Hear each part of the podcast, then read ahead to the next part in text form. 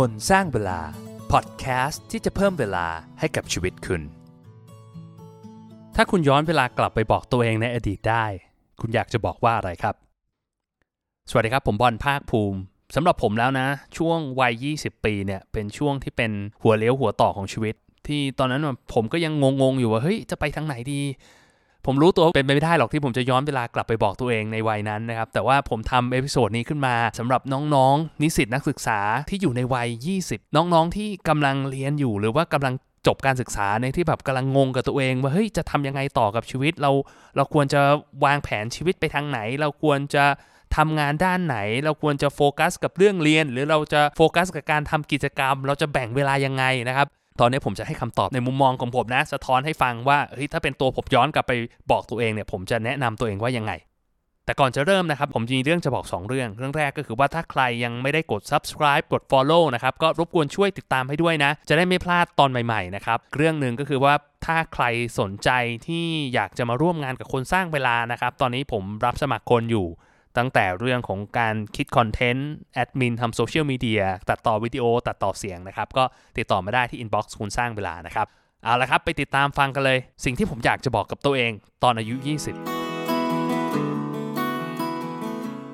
อย่างแรกที่ผมอยากจะบอกกับตัวเองเลยนะ ผมอยากจะบอกว่าบอลหน้าที่ของคุณตอนนี้คือคุณเป็นนักศึกษาคุณเป็นนิสิตหน้าที่ของคุณคือเรียน คุณก็ต้องรับผิดชอบหน้าที่ของตัวเองให้เต็มที่ แต่ก็อย่าลืมที่จะใช้เวลาที่เหลือให้มันคุ้มค่าด้วย เรื่องเรียนไม่ใช่เรื่องที่สำคัญที่สุด เพราะว่าอีก 10 ปีมันไม่มีใครมาถามคุณหรอกว่าคุณได้เกรดเท่าไหร่ จากประสบการณ์ชีวิตผมนะ ตอนนี้ก็จะเกือบ 40 แล้วนะครับ ผมสังเกตว่าคนที่ประสบความสำเร็จที่สุดในชีวิตในรุ่นผมนะ ไม่ใช่คนที่เกรดดีที่สุด แต่กลับเป็นคนที่รู้จักตัวเองมากที่สุดว่าเขาต้องการอะไรไม่ได้บอกว่าการเรียนไม่ใช่เรื่องสำคัญนะ ผมบอกแล้วว่าเราต้องรับผิดชอบหน้าที่ของเรา แน่นอนว่าการที่มีเกรดที่ดี มันเปิดโอกาสให้กับเรา เราก็จะไปสมัครงานได้ง่ายขึ้น ก็มีแคนดิเดตสองคน คนที่เกรดดีกว่า ก็มีโอกาสที่จะได้รับทำงานมากกว่า หรือว่ามันทำให้เราเรียนต่อได้ง่ายขึ้นนะครับ ผมเองก็ไม่ได้เกรดดีเท่าไหร่จบ 2 จุดปลายๆนะครับ จริง ๆ ช่วงปีแรก ๆ นี่แย่กว่านั้นเยอะนะครับ แล้วก็แบบมาฟิตเอาช่วงปี 3 ปี 4 แต่ผมจะบอกว่าจริง ๆ แล้ว ณวันนั้นน่ะผมรู้สึกว่าเฮ้ยเกรดมันเป็นเรื่องสำคัญ ถึงแม้ผมจะไม่ได้ตั้งใจเรียนก็ตามนะ แต่ว่าผมรู้สึกว่าเฮ้ยมันมีสิ่งที่สำคัญกว่าเกรดเยอะมากเลยอะตั้งแต่เรื่องของการที่เราต้องค้นหาตัวเอง เรื่องกิจกรรม เรื่องความสัมพันธ์กับเพื่อน เรื่องของการทำในสิ่งที่เราได้ลองทำอะไรใหม่ ๆ ได้ทำอะไรที่เหมือนทดสอบตัวเอง ได้เรียนรู้อะไรใหม่ ๆ ได้เจอคนใหม่ ๆ สิ่งเหล่านั้นมันเป็นเรื่องที่ที่สำคัญมากนะครับ แล้วผมรู้สึกว่าบทเรียนในชีวิตผมหลาย ๆ อย่างได้จากตรงนั้นเยอะมากนะครับ ผมเองเป็น คนที่ไม่ค่อยเรียนนะครับ เพราะว่าตอนอยู่มหาลัยเนี่ยทำกิจกรรมค่อนข้างเยอะก็คือบ้านทำบ้านรับน้องทำองค์การบริหารนิสิตอะไรประมาณนี้ครับ แล้วก็คือเรียกได้ว่าแทบจะไม่ค่อยได้เรียนอะ่ะช่วงมปลายเนี่ยผมเรียนเครียดมาก เพราะว่าผมเรียนแบบโครงการเร่งรัดอะนะคือจบมปลายภายในแบบปีครึ่ง เพื่อจะจะได้เตรียมสอบเอ็นก่อนคนอื่นเขาอะไรประมาณเนี้ย มันก็กลายเป็นว่าเฮ้ยผมขาดชีวิตมปลายไปพอเข้ามาอยู่มหาลัยผมก็แบบเฮ้ยพยายามที่จะแบบเหมือนชดเชยตรงนั้นน่ะโดยการที่แบบไม่ได้เรียนทำกิจกรรมอย่างเดียวอะไรเงี้ยนะครับ แต่ว่าถามว่าถ้าย้อนกลับไปอะผมอยากจะบอกกับตัวเองว่าเฮ้ย you ควรจะทำหน้าที่ให้ดีอะรับผิดชอบตัวเองในฐานะนิสิตนักศึกษาให้ดี เพราะว่าอะไรผมรู้สึกว่าการตั้งใจทำอะไรสักอย่างอะมันสะท้อนถึง character ของเราอะมันจะสร้างนิสัยของเรา ถ้าเราแบบเฮ้ยเรา เล่นเล่นกับเรื่องเรียน เราแบบไม่ตั้งใจเรียน มันก็จะสะท้อนไปเรื่องอื่นด้วย เราทำอย่างอื่นมันก็เล่นเล่นไปหมด ผมคิดว่าถ้าเรารับผิดชอบหน้าที่ของเราให้เต็มที่ มันไม่ต้องได้ 4.00 มันไม่ต้องได้เกรด A ทุกตัว แต่ว่าอย่างน้อยเราเต็มที่กับมัน เราวางแผนเราจริงจังกับมัน แค่นี้ก็ดีใจแล้ว เราซึกเฮ้ยเราภูมิใจได้ทำมันอย่างเต็มที่อย่างที่เราอยากจะทำนะครับ ข้อที่ 2 ที่ผมอยากจะบอกตัวเองคือ อยากให้ลองทำหลาย ๆ อย่างหลาย ๆ งาน ให้เราค้นพบว่าตัวเองต้องการอะไร วิธีที่ดีที่สุดในการที่จะค้นพบตัวเองคือลองทำอะมันไม่มีทางลัดอะไรหรอกที่จะทำให้รู้ว่าเราชอบอะไรนอกจากเราได้ลงมือทำมัน ตอนที่ผมเรียนอยู่มันไม่มีใครมาบอกผมว่า เราต้องค้นหาตัวเองนะ เราต้องค้นพบว่าเฮ้ยจริง ๆ แล้วเราชอบอะไร ก็ได้แต่ฟังรุ่นพี่มาเล่าให้ฟังว่าเฮ้ยจบไปทำงานวิศวะทำงานเป็นยังไงบ้างนะครับ มีงานอะไรให้ทำได้บ้าง แต่ว่าโอกาสทางอาชีพหรือว่าไอความชอบของเราจริงๆมันหลากหลายกว่านั้นเยอะมาก แต่ที่น่าเสียดายคือผมไม่เคยตั้งคำถามกับตัวเองว่าเฮ้ยจริง ๆ แล้วผมชอบอะไร ผมได้แต่แบบสนุกไปวันๆแล้วแบบไม่ได้ไม่ได้เรียนรู้อะไรใหม่ ๆ ไม่ได้รู้จักตัวเองมากขึ้นผผมมองย้อนกลับไปนะครับสำหรับนิสิตนักศึกษาที่กำลังฟังอยู่ตอนนี้ผมคิดว่าสิ่งที่มีค่าที่สุดที่เราจะค้นพบ หรือได้รับจากการเรียนปริญญาเนี่ยคือการได้ค้นพบว่าตัวเองชอบอะไร อะไรมันคือ passion ของเรา ผมว่าอันเนี้ยมันเป็นอะไรที่มีคุณค่าที่สุดละ เพราะมันจะทำให้เราเดินทางในทางที่มันใช่สำหรับเราตั้งแต่แรกอะ่ะคือจบมาเรารู้เลยว่ามันไปทางไหนนะครับ มันไม่มีทางรู้แบบเพอร์เฟกหรอกว่าแบบเฮ้ยอันนี้มันคือสิ่งที่เราชอบแต่อย่างน้อยเนี่ยถ้าเราถามตัวเองบ่อยๆ เราจะพอรู้แนวทางแล้วว่าเฮ้ยเราชอบแบบนี้ เราไม่ชอบแบบนี้ มันไม่ต้องรู้คำตอบละเอียดนะ แต่อย่างน้อยได้รู้จักว่าเฮ้ยเราจะไปเริ่มทางไหนไอ้สิ่งนี้มันคือสิ่งที่เราน่าจะชอบไอ้สิ่งนี้มันคือสิ่งที่เราเฮ้ยเราจะไม่มีทางทำมัน ไม่งั้นถ้าเราไม่มีไอความชัดเจนตรงนี้สุดท้ายเราก็จะเลือกงานที่เงินเดือนเยอะที่สุด เราก็จะเลือกงานที่คนอื่นอยากไปทำงานที่มันดูเท่ดูดี แต่มันไม่ใช่ตัวเราอะผมอยากให้ลองถามตัวเองดูว่าใครคือคนที่เราต้องการจะเป็นในอีก 5 ปีข้างหน้า ถามตัวเองดูว่าใครคือโรโมเดลของเราอะใครคือแบบอย่างในการดำเนินชีวิตของเราแล้วทำไมเราถึงชอบคนคนนี้มาก เพราะอะไร แล้วอะไรคือคุณลักษณะที่เราอยากจะสร้างมันขึ้นมา เพื่อให้เป็นเหมือนคนคนนี้ของเรานะ ลองสังเกตตัวเองดูว่าเฮ้ยเราชอบเรียนวิชาอะไร ผมเองเนี่ยตอนเรียนอยู่วิศวะเนี่ยผมรู้ตัวตั้งแต่ตอนปี 2 แล้วเฮ้ยผมไม่ชอบวิศวะ จริง ๆ ตั้งแต่ปีหนึ่งแล้วด้วย เพราะว่าผมไม่ได้ตั้งใจเรียนรู้สึกมันน่าเบื่อมากนะครับเหมือนแบบติวสอบเอนทานอีกรอบหนึ่งอะรู้สึกแบบเฮ้ยมันบังคับมันฝืนตัวเองสุดๆ แต่ผมชอบวิชาที่มันเกี่ยวกับเรื่องธุรกิจ ผมไปลงวิชาเลือกนี่ลงแบบแถวบัญชีหมดเลยนะครับ ไม่ได้ลงเพราะว่าจากจะไปเจอสาวบัญชีนะ อันนั้นก็อาจจะเป็นส่วนหนึ่งนะครับ แต่ว่าจะบอกว่าผมชอบที่จะเรียนรู้เรื่องธุรกิจอะเออสุดท้ายผมก็รู้ตัวทัน ตอนแรกก็คิดว่าเฮ้ยอยากจะเรียนวิศวะคอมพิวเตอร์ แต่ก็ตัดสินใจได้ว่าเฮ้ยเกรดมันไม่ถึงด้วยนะ เรียนมันก็เข้าไม่ได้อยู่ดี ก็ตัดสินใจได้ว่าเฮ้ยเราอยากจะเรียนแบบเกี่ยวกับ business ภาคที่มัน business ที่สุดแล้วในวิศวะคืออุตสาหการนะครับ มันก็แบบเชิงแบบ production planning อะไรเงี้ย มันก็ใกล้เคียง แล้วก็ผมก็ลงวิชาเลือกแบบพวกการตลาด เรียนเรื่อง finance เรียนเรื่อง จิตวิทยาคือผมมองหาไอ้สิ่งที่ผมชอบนอกจากคณะ แล้วผมก็ค้นพบว่าเวลาผมไปเรียนวิชาพวกนั้นเฮ้ยมันสนุกจังเลยว่ะมันเป็นอะไรที่แบบเออเราเราสนใจมันเราตื่นเต้นกับมันรู้สึกเฮ้ยเราเลือกเรียนผิดคณะปะวะอะไรเงี้ยแต่มันไม่ทันแล้วนะครับ เพราะว่าเข้าเข้าไปแล้วนะ ก็เลยเฮ้ยอย่างน้อยผมก็รู้ตัวเองแล้วว่าเฮ้ยผมไม่ได้ชอบวิศวะวิศวะขนาดนั้น ลองมองหาอีกอย่างหนึ่งคือเราชอบทำกิจกรรมอะไร ผมเองตอนนั้นเนี่ยจริง ๆ ก็โหกิจกรรมที่ทำมันก็ไม่ค่อยมีประโยชน์ หรือมีสาระอะไรเท่าไหร่นะแบบไปเล่นเกมฟุตบอล Winning กับเพื่อนที่ สามย่าน ตีปิงปองกับเพื่อน หรืออะไรพวกนี้คือมันไม่ได้มีสาระมากนะครับ แต่ว่าอย่างหนึ่งที่ผมทำแล้วผมรู้สึกเฮ้ยสนุกกับมัน enjoy กับมันคือการทำกิจกรรม แบบบ้านรับน้องอะไรพวกนี้รู้สึกว่าเฮ้ยเราได้ได้ manage คนได้ประสานงานได้คุยงานได้วางแผนงาน ผมรู้สึกเฮ้ยมันสนุกดีอะ ผมชอบงาน management นะเออผมรู้สึกอย่างนั้นนะ ตั้งแต่ตอนเด็กๆแล้วรู้สึกว่าเฮ้ยถ้าเราได้ทำอะไรพวกนี้มันน่าจะมันน่าจะสนุกดี และอีกอย่างหนึ่งคือเราต้องถามตัวเองว่าเราชอบเสพคอนเทนต์แบบไหน แบบนี้สมัยนี้มันอาจจะไม่ใช่แค่เรื่องหนังสือละเพราะว่าผมว่าคนยุคใหม่ก็ไม่ได้เสพหนังสือมากสักเท่าไหร่อาจจะเป็นช่องที่เราตามใน YouTube หรือว่าอินฟลูเอนเซอร์ที่เราชอบหรือว่าติดตามนะครับ ลองดูว่าให้เขาเป็นใครแล้วเราอยากจะเป็น แบบเขาหรือเปล่า หรือเราอาจจะชอบส่วนไหนในแบบเขานะครับ แล้วมองมองหาดูว่าอะไรมันคือสิ่งที่มันน่าจะใช่ที่สุดที่เราอยากจะทำมัน มันอาจจะไม่ใช่คำตอบสุดท้ายนะ แต่อย่างน้อยที่สุดมันเป็นแนวทางที่ทำให้เราคิดว่า เฮ้ย เราไปเริ่มต้นตรงนั้นไหมนะครับ เราอาจจะเรียนวิศวะ แต่บอก เฮ้ย เราอยากจะเป็นยูทูบเบอร์เออ เราชอบมาก เราอยากจะเป็นยูทูบเบอร์เรื่องท่องเที่ยวอย่างเงี้ย ก็ได้ มันก็ไม่ผิด ถูกไหมแต่อย่างน้อยที่สุดเรารู้เลยว่าเนี่ยมันคือสิ่งที่เราคิดว่าน่าจะใช่นะ แล้วให้โอกาสตัวเองครับ เพราะว่าช่วงมหาลัยเนี่ยเป็นช่วงที่ผมคิดว่ามันเพอร์เฟกที่สุดเลย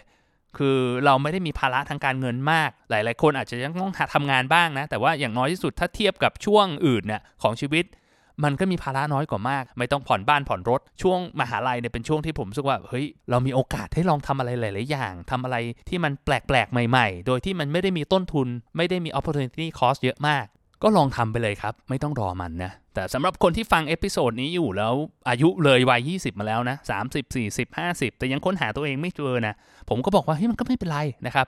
สิ่งที่เราเจอตอนอายุ 20 กับสิ่งที่เราเจอตอนอายุ 40 มันอาจจะไม่เหมือนกันก็ได้นะครับ ผมเองความชอบความสนใจผมมันก็เปลี่ยนแปลงไปตลอดนะครับ มันไม่มีคำว่าสายเกินไปนะ แต่หลักการมันใช้ได้เหมือนกัน คือลองทำอะไรใหม่ๆ ถามตัวเองบ่อยๆ ลองสังเกตตัวเองดู แล้วเราก็จะค้นพบว่าเฮ้ยตัวตนที่แท้จริงของเราคืออะไร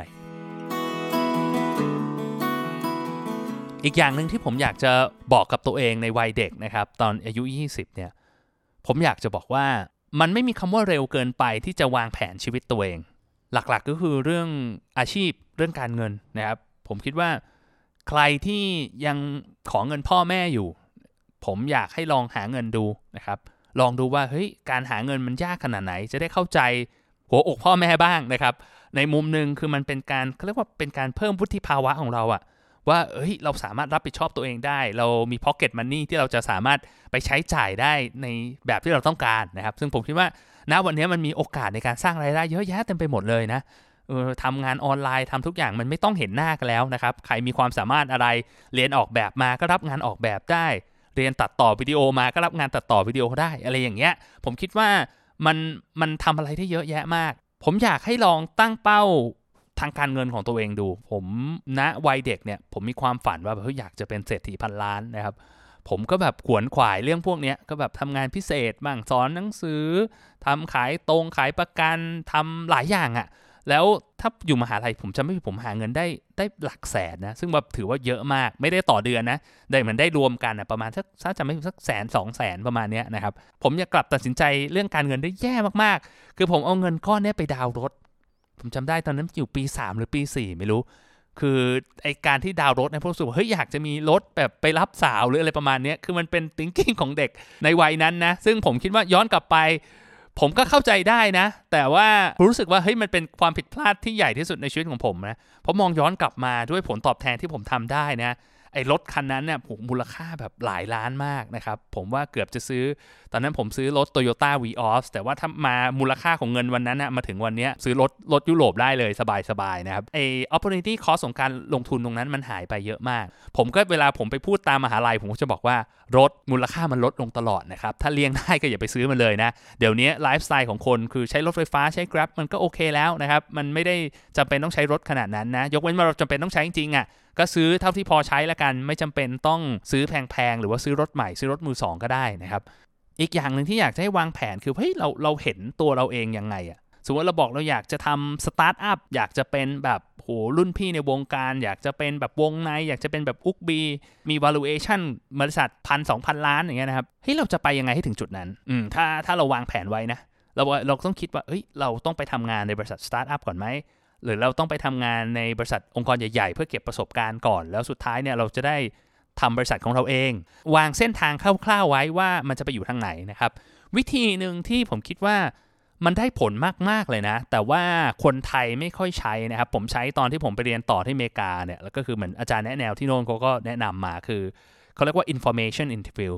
ก็คือให้เราไปสัมภาษณ์รุ่นพี่นะครับ ที่ทำงานในแบบที่เราอยากจะทำอะเป็น role model เลยสมมติเราบอกเราอยากทำสตาร์ทอัพก็ขอโอกาสไปสัมภาษณ์หรืออัดบทสัมภาษณ์ของเขาก็ได้นะ ว่าเดี๋ยวนี้ทุกคนก็มีสื่อของตัวเองนะว่าเฮ้ยเขาเคยให้สัมภาษณ์ว่ายังไงบ้าง แล้วเขาผ่านอะไรมาบ้างนะครับ แล้วถ้าเราอยากจะเป็นแบบเขาเนี่ยเราต้องทำยังไงบ้าง ผมคิดว่าถ้าเราทำแบบนี้อย่างน้อยเราเห็นภาพคร่าวๆ แล้วว่าทิศทางหรือว่า direction ที่เราต้องไปมันจะไปทางไหน แล้วเราต้องมีสกิลอะไรบ้างในการที่จะไปถึงตรงนั้น การวางแผนตั้งแต่เนิ่นๆนะครับมันจะทำให้เราได้เปรียบมากๆนะเทียบกับเพื่อนที่ยังงงๆอยู่ว่าแบบเฮ้ยจะทำอะไรดีอะไรอย่างเงี้ยผมรู้จักรุ่นน้องคนหนึ่งในวงการหุ้นนะครับคือเขาบอกว่าเฮ้ยเขา เขารู้ตัวเองอยู่แล้วว่าเขาชอบชอบเรื่องหุ้นเรื่องการลงทุนนะครับเขาก็ตัดสินใจที่แบบเฮ้ยจะอยู่ในวงการหุ้น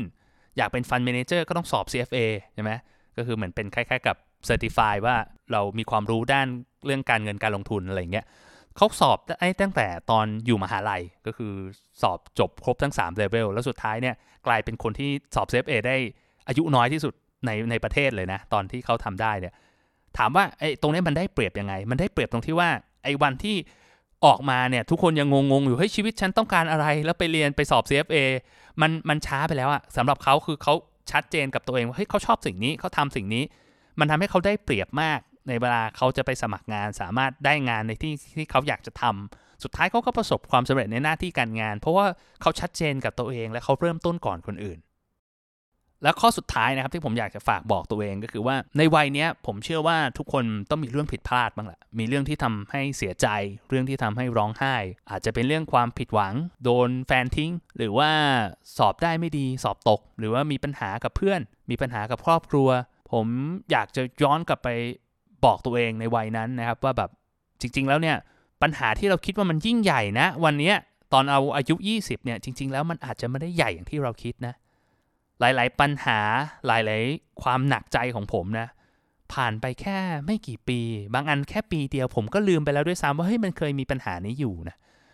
แน่นอนแหละวันนี้ปัญหาที่ผมเจอ ถ้าผมอายุ 60 แล้วมองย้อนกลับมามันก็คง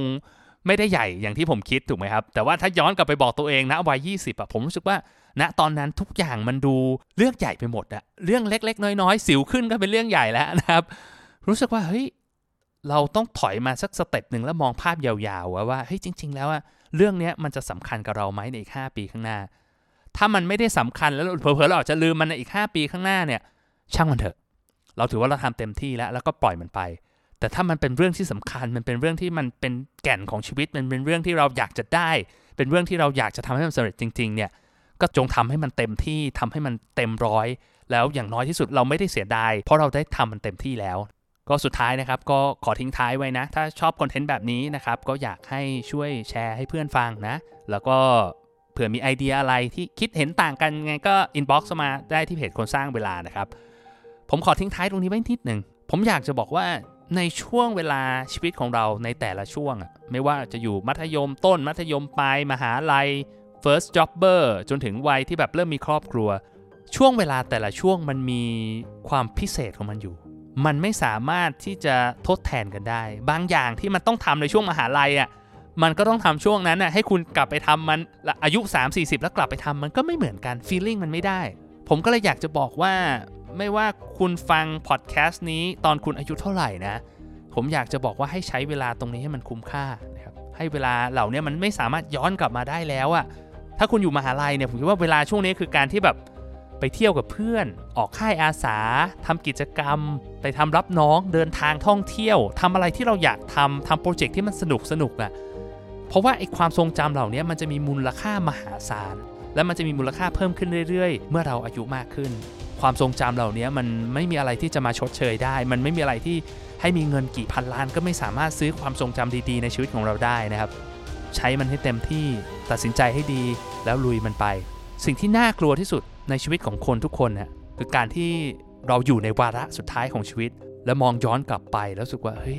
ทำไมเราพลาดวะทำไมเราไม่ได้ทำในสิ่งที่เราอยากจะทำตอนนั้นวะถ้าเราเรียนรู้แล้วเราเข้าใจตัวเราเอง แล้วเราทำมันเต็มที่ เราก็จะไม่เสียดายไอ้ความรู้สึกเหล่านี้ทำให้มันเต็มที่ทำให้มันเต็มร้อยทำอะไรอยากทำก็ทำไปเลยนะครับรับผิดชอบตัวเองให้ดีแล้วลุยมันไป เพราะว่าวันนี้มันจะไม่กลับมาแล้วครับ มันจะวันนี้มันจะกลายเป็นเมื่อวาน มันจะกลายเป็นอาทิตย์ที่แล้ว มันจะกลายเป็นอดีต เพราะฉะนั้นเนี่ยมันไม่มีอะไรที่จะมาทดแทนวันนี้ได้ช่วงเวลาเนี้ยที่มีคุณค่าใช้มันให้เต็มที่ครับ และมีความสุขกับมันนะครับ แล้วพบกันใหม่นะครับ ผมบอลคนสร้างเวลา สวัสดีครับ